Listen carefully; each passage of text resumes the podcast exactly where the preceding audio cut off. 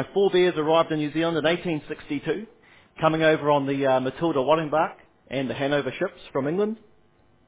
They were pioneers in the new land, clearing away bush and scrub, scraping out a new beginning for themselves, ultimately aspiring to build a community of faith alongside the native people of this great land. And it simply began with hard work, patient and enduring ministry in the Word of God, and faithful witness to their children, which has been passed down through the generations, through a series of farmers, cheesemakers, homemakers, teachers, pastors, and lay preachers. And indeed, the gates of hell shall never prevail against the church and his beloved. And the church on this earth and in heaven shall continue on in eternity. And it's good to be with the brothers and sisters this morning, bringing an offering of praise to Almighty God. Together with the faithful in Whanganui and across the globe, we join in the chorus of praise with all the saints who have gone before us to reign with Christ our Saviour in heavenly glory. So as all God's children, we're making a statement that the devil and every worker of destruction are on notice. Their time is rapidly coming to an end. They'll be dealt with quickly, decisively, and for all time, ushering in the completion of God's plan. A kingdom of righteousness that will never end, where there is joy and celebration and praise before the only powerful and majestic and loving triune God. Don't we look forward to that time? I'm entering in this morning and next week to the tail end of the series on Revelation. The letter from John the Apostle to the churches in Asia and subsequently to the church worldwide. The passage we're looking at today is from 1 Corinthians 15, 24 to 26. Then the end came, and when he delivers the kingdom to God the Father after destroying every rule and every authority and power. For he must reign until he has put all his enemies under his feet. The last enemy to be destroyed is death. Well, at least these verses, they summarise our text from Revelation 20, verse 11 to 15. It's great to see the harmony between Revelation and the rest of Scripture, I think. And so our text about the Great Judgment Day from chapter 20 says this. Then I saw a great white throne and him who was seated on it. From his presence earth and sky fled away and no place was found for them. And I saw the dead, great and small, standing before the throne, and books were opened. Then another book was opened, which is the book of life. And the dead were judged by what was written in the books, according to what they had done. And the sea gave up the dead who were in it. Death and Hades gave up the dead who were in them. And they were judged, each one of them, according to what they had done. Then death and Hades were thrown into the lake of fire. This is the second death, the lake of fire. And if anyone's name was not found written in the book of life, he was thrown into the lake of fire. Let's pray, eh? Father, we ask that your Spirit move powerfully among us this morning, to spark a change in our hearts by your word. May you cause us to be as lights that burn brightly for you in this land. In Jesus' name, amen. So first of all, let's recap the context of our passage.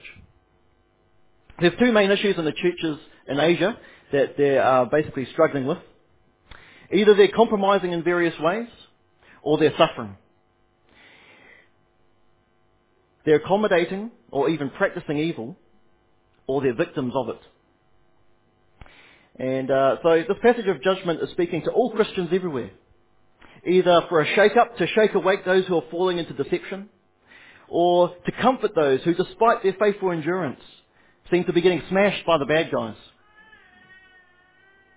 So here are some examples. To the church of Ephesus, John writes this in chapter 2, verse 4. He says, "But I have this against you, that you have abandoned your first love. Remember therefore where you have fallen. Repent and do the works you did at first. If not, I will come to you and remove your lampstand from its place, unless you repent." Basically meaning, you will not be a church in my presence if you do not return to your first love. Other examples of People who are compromising their faith include false teaching and sexual immorality, etc. But this one is really subtle, I think. Having moved away and lost that sense of the first love, loving Jesus. That's what it's all about, loving God. And this is the subtle one. How easy is it to drift, to slowly become cold towards the Lord? But then the ones on the other hand who are suffering at the hands of the evil ones. To the church of Smyrna, John writes, "I know your tribulation and your poverty, but you are rich, and the slander of those who say that they are Jews and are not, but are a synagogue of Satan. Do not fear what you are about to suffer. Behold, the devil is about to throw some of you into prison, and you may be tested, and for 10 days you will have tribulation. Be faithful unto death, and I will give you the crown of life. He who has an ear, let him hear what the Spirit says to the churches. The one who conquers will not be hurt by the second death." This is a message of encouragement to this church who is suffering at the hands of the workers of destruction. Now, in our passage, we read about death and Hades. Death and Hades who are thrown into the lake of fire. Now, Revelation is a fascinating book. It's a story. It's a storyline where there's different characters who come into play, and we track what happens to them through the book. And Death and Hades is actually one of the first bad characters that we see in Revelation.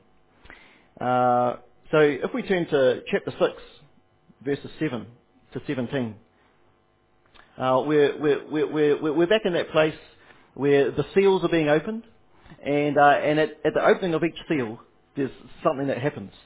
And so when he opened the fourth seal, I heard the voice of the fourth living creature say, "Come." And I looked, and behold, a pale horse, and its rider's name was Death, and Hades followed him. And they were given authority over a fourth of the earth, to kill with sword and with famine and with pestilence and by wild beasts of the earth. When he opened the fifth seal, I saw under the altar the souls of those who had been slain for the word of God and for the witness they had borne. They cried out with a loud voice, "O sovereign Lord, holy and true, how long before you will judge and avenge our blood on those who dwell on the earth?" Then they were each given a white robe and told to rest a little longer, until the number of their fellow servants and their brothers should be complete, who were to be killed as they themselves had been. When he opened the sixth seal, I looked, and behold, there was a great earthquake, and the sun became black as sackcloth, and the full moon became like blood. The stars of the sky fell to the earth as the fig tree sheds its winter fruit when shaken by a gale. The sky vanished like a scroll that's being rolled up, and every mountain and island was removed from its place. Then the kings of the earth and the great ones, and the generals and the rich and the powerful, and everyone, slave and free, hid themselves in the caves among the rocks of the mountains, calling to the mountains and rocks, "Fall on us and hide us from the face of him who is seated on the throne, and from the wrath of the Lamb, for the great day of their wrath has come, and who can stand?" Basically, John is returning to where Death and Hades was introduced. And one of the slides up there was going to show how first we have Death and Hades introduced, and then in chapter 12 we have the dragon and Satan, and then in chapter 13 we have the two beasts, the beast and the false prophet. And then what happens in chapter 19, we have the rider on the white horse who comes and destroys his enemies. And the beast and the false prophet are then thrown into the lake of fire. Okay? So it's Judgment Day right there. It's the last battle.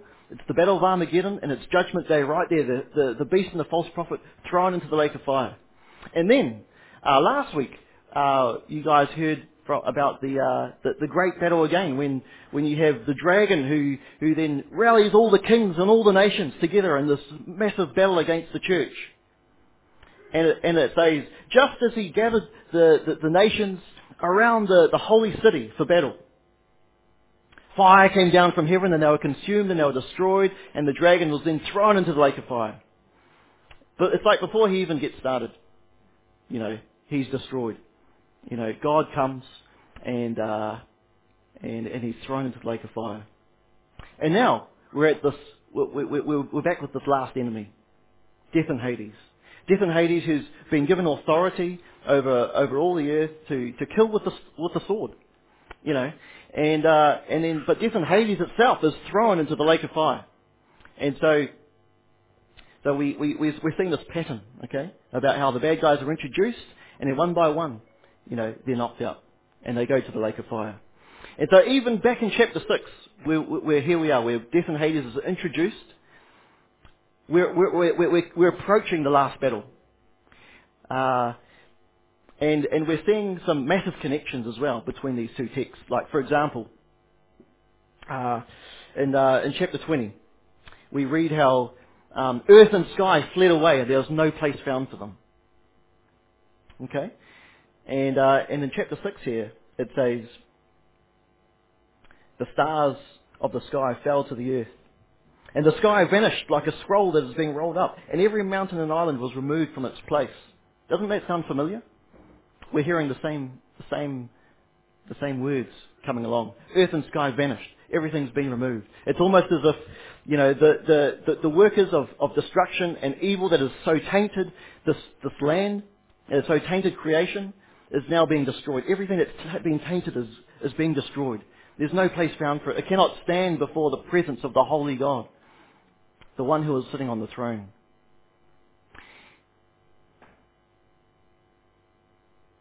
And then these guys, they're calling out, hide us. They're calling out to the rocks, hide us from the wrath of the Lamb. For the great day of their wrath has come, and who can stand? You know, it's kind of sounds like Philippians chapter 2 when it says, every knee will bow and every tongue acknowledge that Jesus is Lord. And this is that day when people are confronted by the Lamb of God, and they'll just realise how sinful they are in the searing presence of God. And so there's Judgment Day all the way back there at chapter 6. And then 19 as well. And then last week where Satan's been destroyed, and then now where it's being filled out again. And just like we read in 1 Corinthians 15, this is the time when Jesus is putting all of his enemies underneath his feet. And the last one to be destroyed is death itself. And if you can imagine, kind of like Lord of the Rings. Has anyone seen Lord of the Rings? You know, where you have those dark riders, with those faces of darkness, and they're riding on their horses, and they're chasing after the faithful few, you know, who are trying to do the work of the righteous, basically. And you have these riders coming along, and you can imagine the first one, like Death, who's just trying to wipe out as many good people as he can. Actually, good or bad, they don't really care. But they're just slaying people. And then coming behind them is Hades.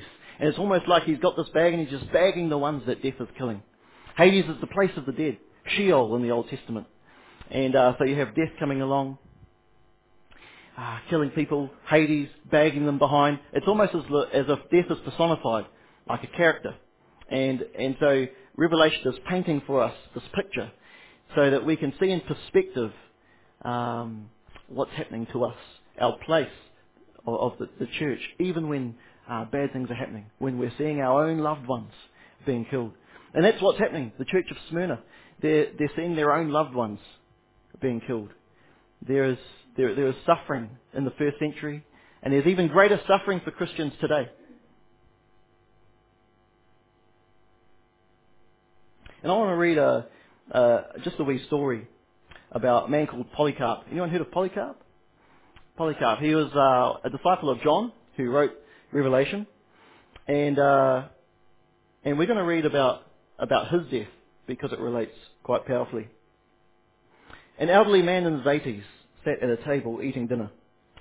Polycarp knew his life was in danger. A group of Christians had just been executed in the arena on account of their faith, but Polycarp refused to leave Rome. The Romans were executing any self-proclaimed Christians, and pagans were betraying those they knew to be Christians. After the recent executions, the crowd in the arena had chanted for Polycarp's death. A renowned follower of Christ and Bishop of Smyrna, Polycarp had become a Christian under the tutelage of John the Apostle. Recently, the Roman proconsul had been looking for him for days. After arresting and torturing one of Polycarp's servants, they finally learned where he was staying. The soldiers came into the house, but instead of fleeing, Polycarp calmly stated, "God's will be done." Polycarp asked for food to be brought to the soldiers, and he requested an hour of prayer. And amazed by Polycarp's fearlessness, especially for a man his age, the hardened Roman soldiers granted his request. He prayed for 2 hours for all the Christians he knew, and for the universal church, that's us. And the soldiers let him. As Polycarp entered the stadium, several Christians present heard a voice from heaven say, "Be strong, Polycarp, and act like a man." And because of his age, the Roman proconsul gave Polycarp a final chance to live. He just had to swear by Caesar and say, "Take away the atheists," because at that time Christians were called atheists for refusing to worship the Greek and Roman gods. Polycarp looked at the roaring crowds, gestured to them, and proclaimed, "Take away the atheists. They're the ones." The proconsul continued, "Swear and I'll let you go. Reproach Christ." Polycarp turned to the proconsul and boldly declared, 86 years I have served him, and he has done me no wrong. How can I blaspheme my king who saved me?" The proconsul urged him again, "Swear by the fortune of Caesar." But Polycarp replied, "Since you vainly think that I'll swear by the fortune of Caesar, as you say, and pretend to know who I am, listen carefully. I am a Christian." The proconsul threatened, "I have wild beasts, and I'll throw you to them if you do not repent." Polycarp replied, "Call them, for we cannot repent for what is better or what is worse. But it is noble to turn from what is evil to what is righteous." Then the proconsul threatened Polycarp with fire, but he responded to this, and hear this, "You threaten me with a fire that burns for an hour and is soon quenched. For you are ignorant of the fire of the coming judgment and the eternal punishment stored up for the ungodly.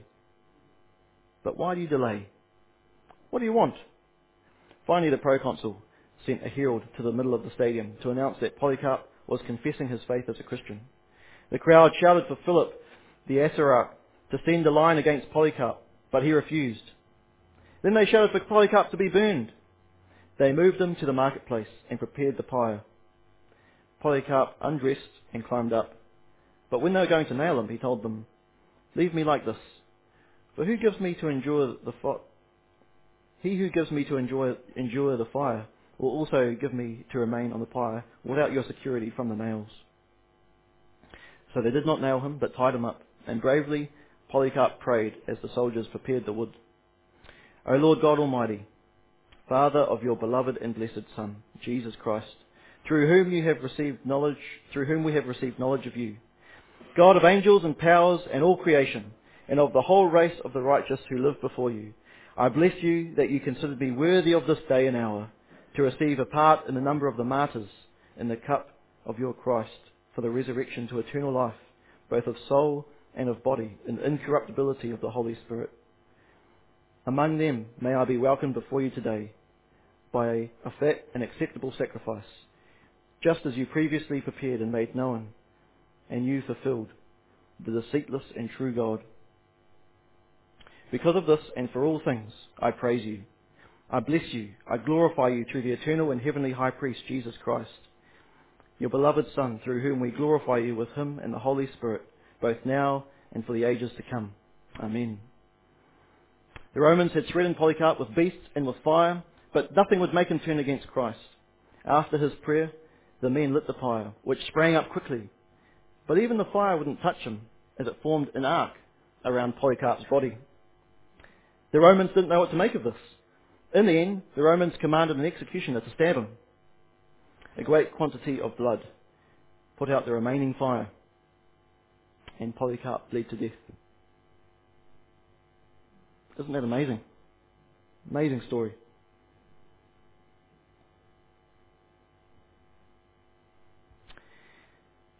This passage in chapter 6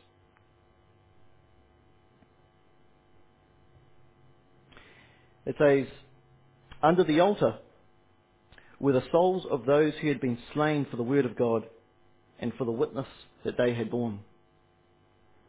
And they cried out with a loud voice, O sovereign Lord, holy and true, how long before you will judge and avenge our blood on those who dwell on the earth? Many faithful Christians were dying because of their faith. And Revelation is painting a picture for us that these saints, now perished, souls in heaven, they have shared in the first resurrection of Christ. And that's part of what that 1,000-year reign is talking about. It's giving us a window into what is happening, even now, between the first and the second coming of Christ. And these souls are in heaven. They're now reigning with Christ. And here in chapter 6 we read that these souls, they're crying out and they're saying, when will you avenge our blood? When will you avenge our blood? And this is what we're reading about today.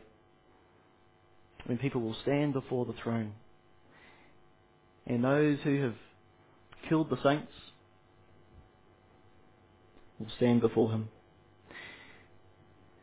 Matthew 10 verse 28 says, and do not fear those who kill the body, but cannot kill the soul. Rather fear him who can destroy both body and soul in hell. Now I think Polycarp, he had a good strong fear of the Lord. He knew that his body was going to be killed that day, but he knew that some fire temporarily burning his body now would be nothing compared to the fire of hell to come. And so he didn't let that scare him. He was actually more afraid of what God could do than what any man could do. So something that we can learn from this passage is having a healthy fear of the Lord. And actually, in Revelation 14 verse 7, we hear about an angel who's proclaiming the gospel to the world. And this is what the angel says. He said with a loud voice, fear God and give him glory, because the hour of his judgment has come. And worship him who made heaven and earth, the sea, and all the springs of water. It's almost like, Proverbs 1 verse 7 says, the fear of the Lord is the beginning of wisdom. And this is the reason why. First we fear God.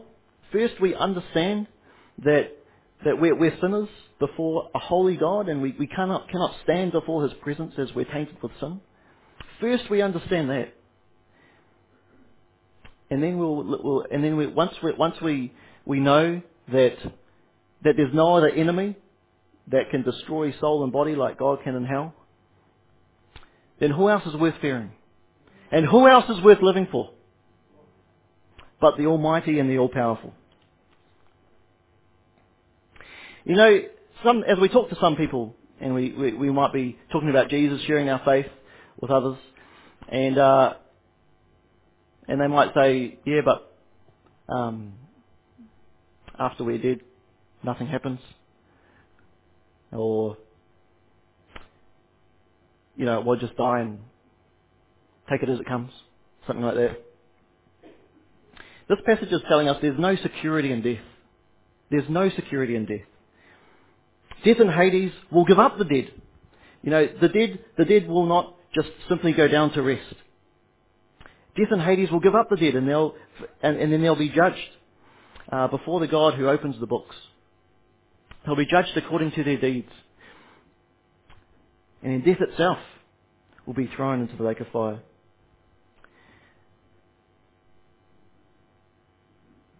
We realise that our good works apart from Christ will amount to nothing in this passage. We realise that he is feared. We realise that when he is feared, no one else can stand against us. Our passage, it says that books will be opened and they'll be judged according to the deeds, according to everything that they have done. But there'll be another book that's open, the book of life, of the Lamb who was slain. And those names who are written in it will be saved from the second death. Most religions, they're all about working our way up to heaven, being as good as possible. And even this is a sort of a cultural reality in New Zealand. You know, people seem to assume that my good works are going to outweigh my bad works, and everything's going to pan out fine. It's going to be sweet. And so it's not only the perspective of other religions, but of secular New Zealand as well. You know, it should be sweet because I'm not that bad. And so we try and work our way up to heaven. But what we're learning from this passage is that no one can stand before the holy God. You know, in chapter 6, you know, crying out to the rocks, save us, you know, protect us, shield us from the Lamb who is slain. Who can stand before him? You know, our sins are going to condemn us. And so the only hope is in the Lamb who was slain. Our only hope is in him. And so this is our proclamation. This is the gospel that we proclaim. That there was only hope in Jesus. God has made a way. He has come down to us. It's not about trying to work our way up to heaven. It's about what God has done for us. He has come to us. The Son of God and Jesus Christ laid down his life in our place so that we might be saved. And then when we have received the grace and the mercy of God come to us, then in joy and in gladness, we then reach up and offer praise back to God. And the praise is our whole life of praise to God every day, every moment. We look to him and we want to honour him with our whole life. And this is the gospel that we preach. Blessed are those whose names are in the Lamb's book of life, for they will be spared from the second death.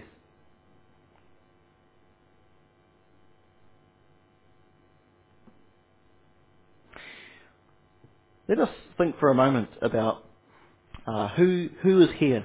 Who is here at this judgment day? It says, all those great and small were before the throne. And Revelation talks about both the righteous, small and great. It also talks about the evildoers, small and great. And so, based on that, it kind of could sound as if you both have the righteous and those who are damned before the throne of God here. Sort of this all-inclusive thing. And books are open and they're judged according to what they've done and that sort of thing. But as we look at the passage, we see this recurring word, the dead. As I saw the dead, great and small, standing before the throne. The dead were judged by what was written in the books according to what they'd done. The sea gave up the dead. Now, the sea is always in Revelation referring to the place of the evil ones. So we have the dragon who stands at the beach, and then the beast comes out of the sea on the sand, and then we have, you know, those who gathered around the church in that last battle, where the dragon had gathered the kings from all the nations and gathered everyone around the holy city, and they were as numerous as sand, as numerous as, oh, it's right here.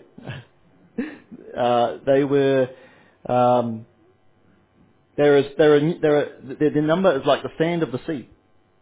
And so now we have the sea giving up the dead. And we have death and Hades giving up the dead.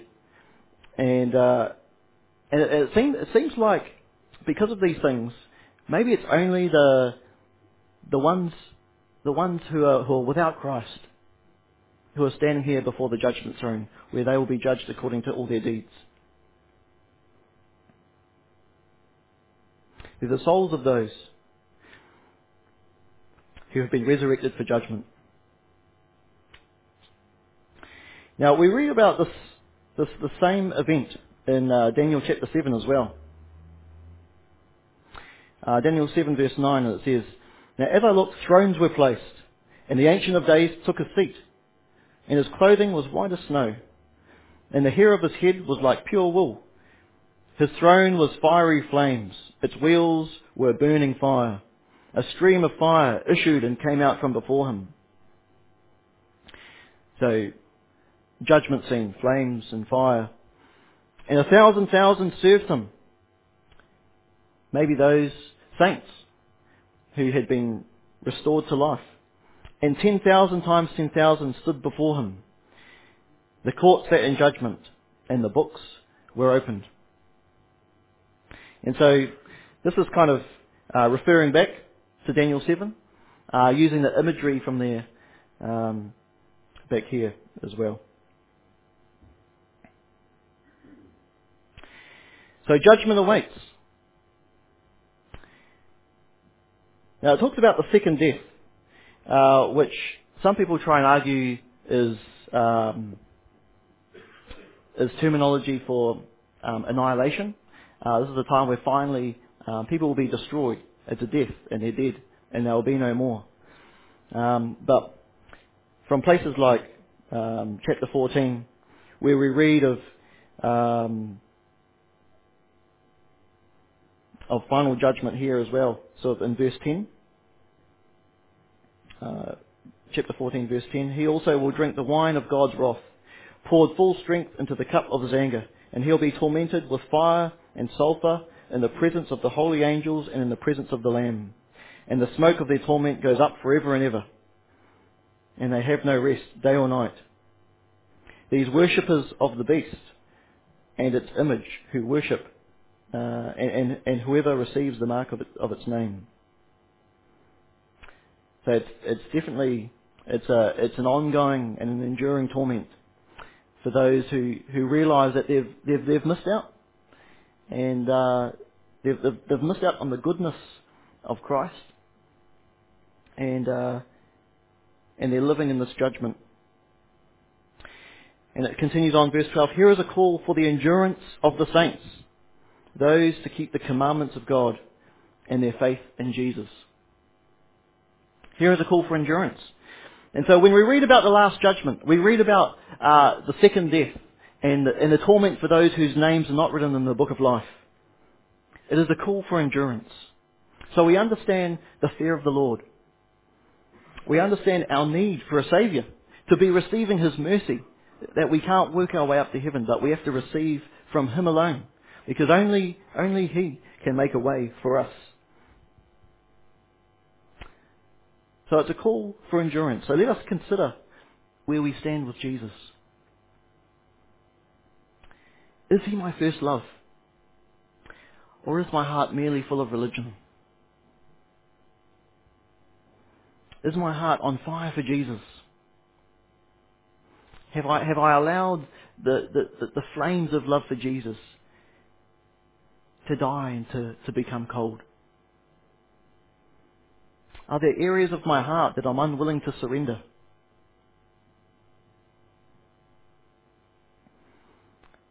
Is there unforgiveness or bitterness in my heart?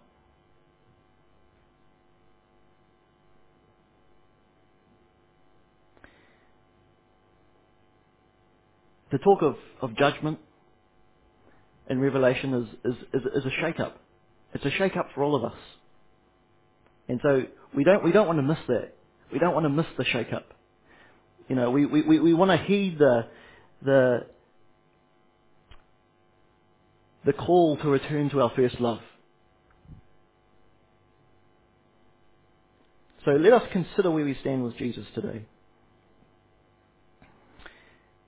But as we think about the judgment before the throne, let it compel us to generously share the good news of Jesus with others. This place is so horrible. It's so terrible. This never-ending torment is something that we wouldn't wish on any of our enemies. We don't want anybody to go there. Now, for us, that's rather easy to say, isn't it? You know, because maybe the biggest enemies that we have are people who have hurt our feelings.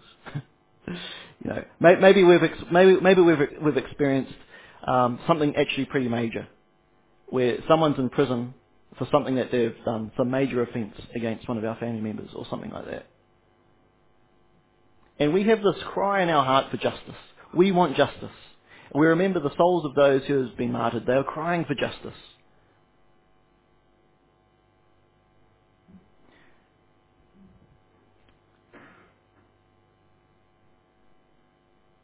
But in many places,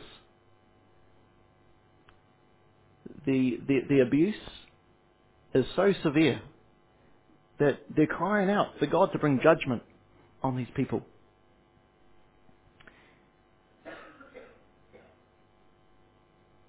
But even when Polycarp was dying himself, or so many of the other martyrs, they're praying for those who are persecuting them. You know, just like Jesus, Father, forgive them for what they do. They know not what they're doing.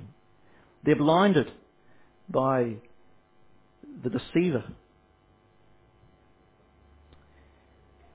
We wouldn't wish this on anybody. So let it compel us to generously share the good news of Jesus with others. Everybody is going to be judged for their deeds, but our Father, the just judge, has made every provision for them. His own son stepped down from the bench to go to prison instead. The sentence is paid. How joyous would it be to tell someone that their years of credit card debt had been cancelled? How joyous would it be to tell someone that the groceries that they've just scanned have already been paid for? What a greater joy to say to someone that no matter what you've done, no matter what your past is, no matter the thoughts you've said, the deeds you've committed, God has made provision for you. God has made provision because of His great love for you. What a greater joy. Romans 10:14 says, "How are they to call on Him whom they have not believed? But how are they to believe in Him whom they have never heard? And how are they to hear without someone preaching?" You know, God has put this mandate in our hands to share of His greatness, but also to share of the coming judgment as well, just like the angel. Fear God, for judgment has come. And when Paul was preaching at the Areopagus in Acts 17, he first related to them, but then do you know what he talked about? He talked about the coming judgment, the judgment to come, this day before the throne. And he said, you don't want to be there. So he's calling everybody to repent even now. We're seeing through Scripture what it means to evangelize, to talk to people about the faith. And one of those important factors is talking about judgment and saying we need to repent before God because one day we'll stand before Him and we have to give account of our lives. But it's so glorious to share of the way that God has made provision for us, no matter what we've done. Robert Moffat, the person who inspired the great missionary David Livingston, said this: "In the vast plain to the north, I have sometimes seen in the morning sun the smoke of 1,000 villages where no missionary has ever been." William Booth, the founder of the Salvation Army, said this to those people who thought maybe they weren't called to be a missionary. They weren't called to evangelize. And he said this: "Not called, did you say? Not heard the call, I think you should say. Put your ear down to the Bible and hear Him bid you, go and pull sinners out of the fire of sin. Put your ear down to the burdened, agonized heart of humanity and listen to its pitiful wail for help. Go stand by the gates of hell and hear the damned entreat you to go to their Father's house and bid their brothers and sisters and servants and masters not to come there. Then look Christ in the face, whose mercy you have professed to obey, and tell Him whether you will join heart and soul and body and circumstances in the march to publish His mercy to the world." Isn't that good? So as we think of Judgment Day, let it compel us. Let it compel us to generously share the good news of Jesus. Last year in April, Nigel and I, other pastor from Central, we went to visit, went to the Gospel Coalition conference in Indianapolis, and actually one of the best things about our stay there was the family who we stayed with, and it was just really great to be hosted by them and to see their faith in action. And one of the guys there, his name's Lincoln Brill, the father of the home, and he showed us a little testimony tract that he had made, and it was a tract that had his testimony. Oh goodness. It was a tract that had his testimony, and then had the gospel that he had written down, and he said his goal was to attempt to give the tract out to at least one person a day, and he had let the thought of judgment compel him to generously share the good news. And even so much that he had written the story down and he would hand it to people everywhere, and he'd have his phone number on there, and he just want to talk to people. And that really inspired me. And I thought, that's awesome. I want to do that too. And so let Lincoln continue to inspire even you guys today, to inspire us all. And I think as we think about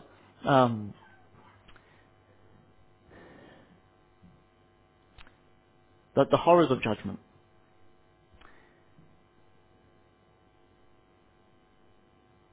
I actually find that encouraging to share the faith. I find sharing my faith less scary, I think, when I think of judgment. When I think about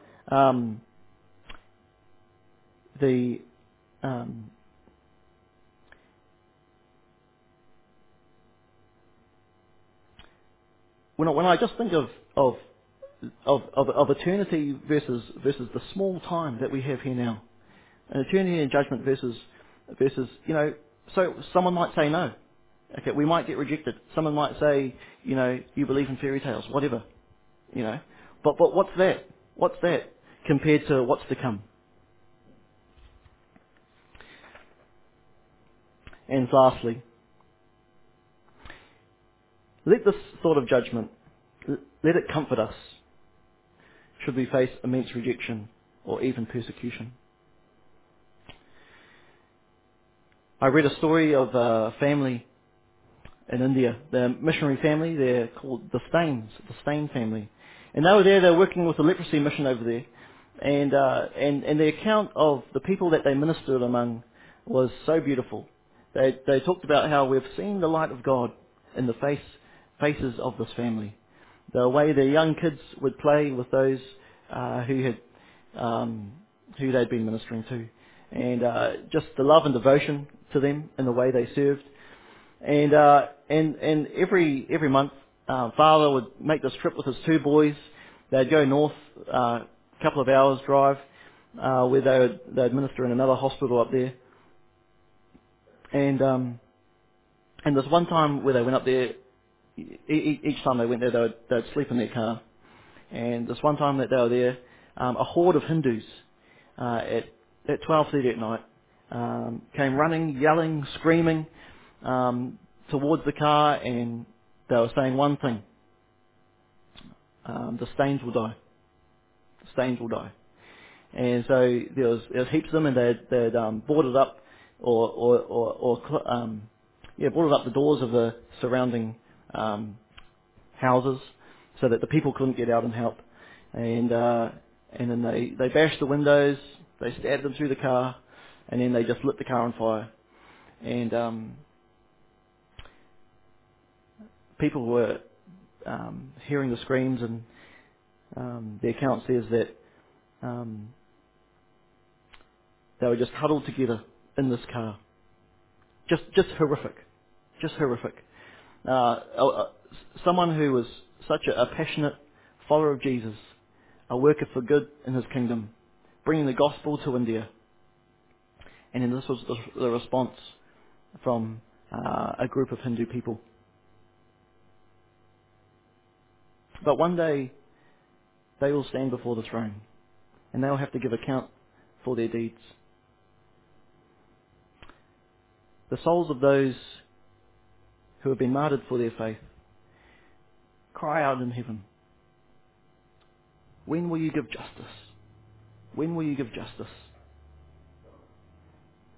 So let it comfort us in the face of immense rejection and even persecution, that God is just. God is just. No deed will go unpunished. But at the same time, we should be so wary ourselves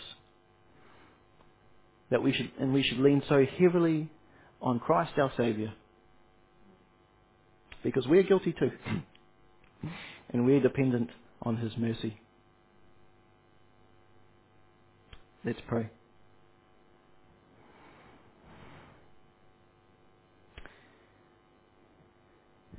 Loving Father, we're grateful that You are a just God, but I think we're even more grateful that You're a merciful God, for we depend on Your mercy. We're grateful that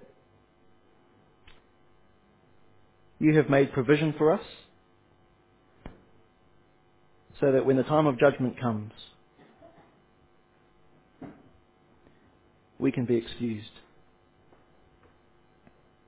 Father, we pray that you would compel us this morning to be people who can't wait to share about Your goodness with others. We pray, Lord, that You would help us to consider and to bear in mind and to continue to pursue You as our first love.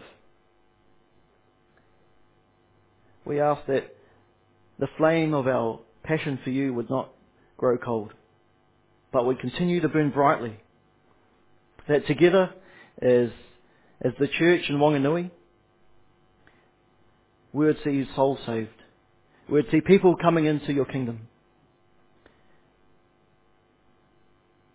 We would see the gospel go forth and people saved from the second death. So we ask that you would empower us by Your Spirit, in the powerful name of Jesus, to be Your workers in this harvest. In Jesus' name. Amen.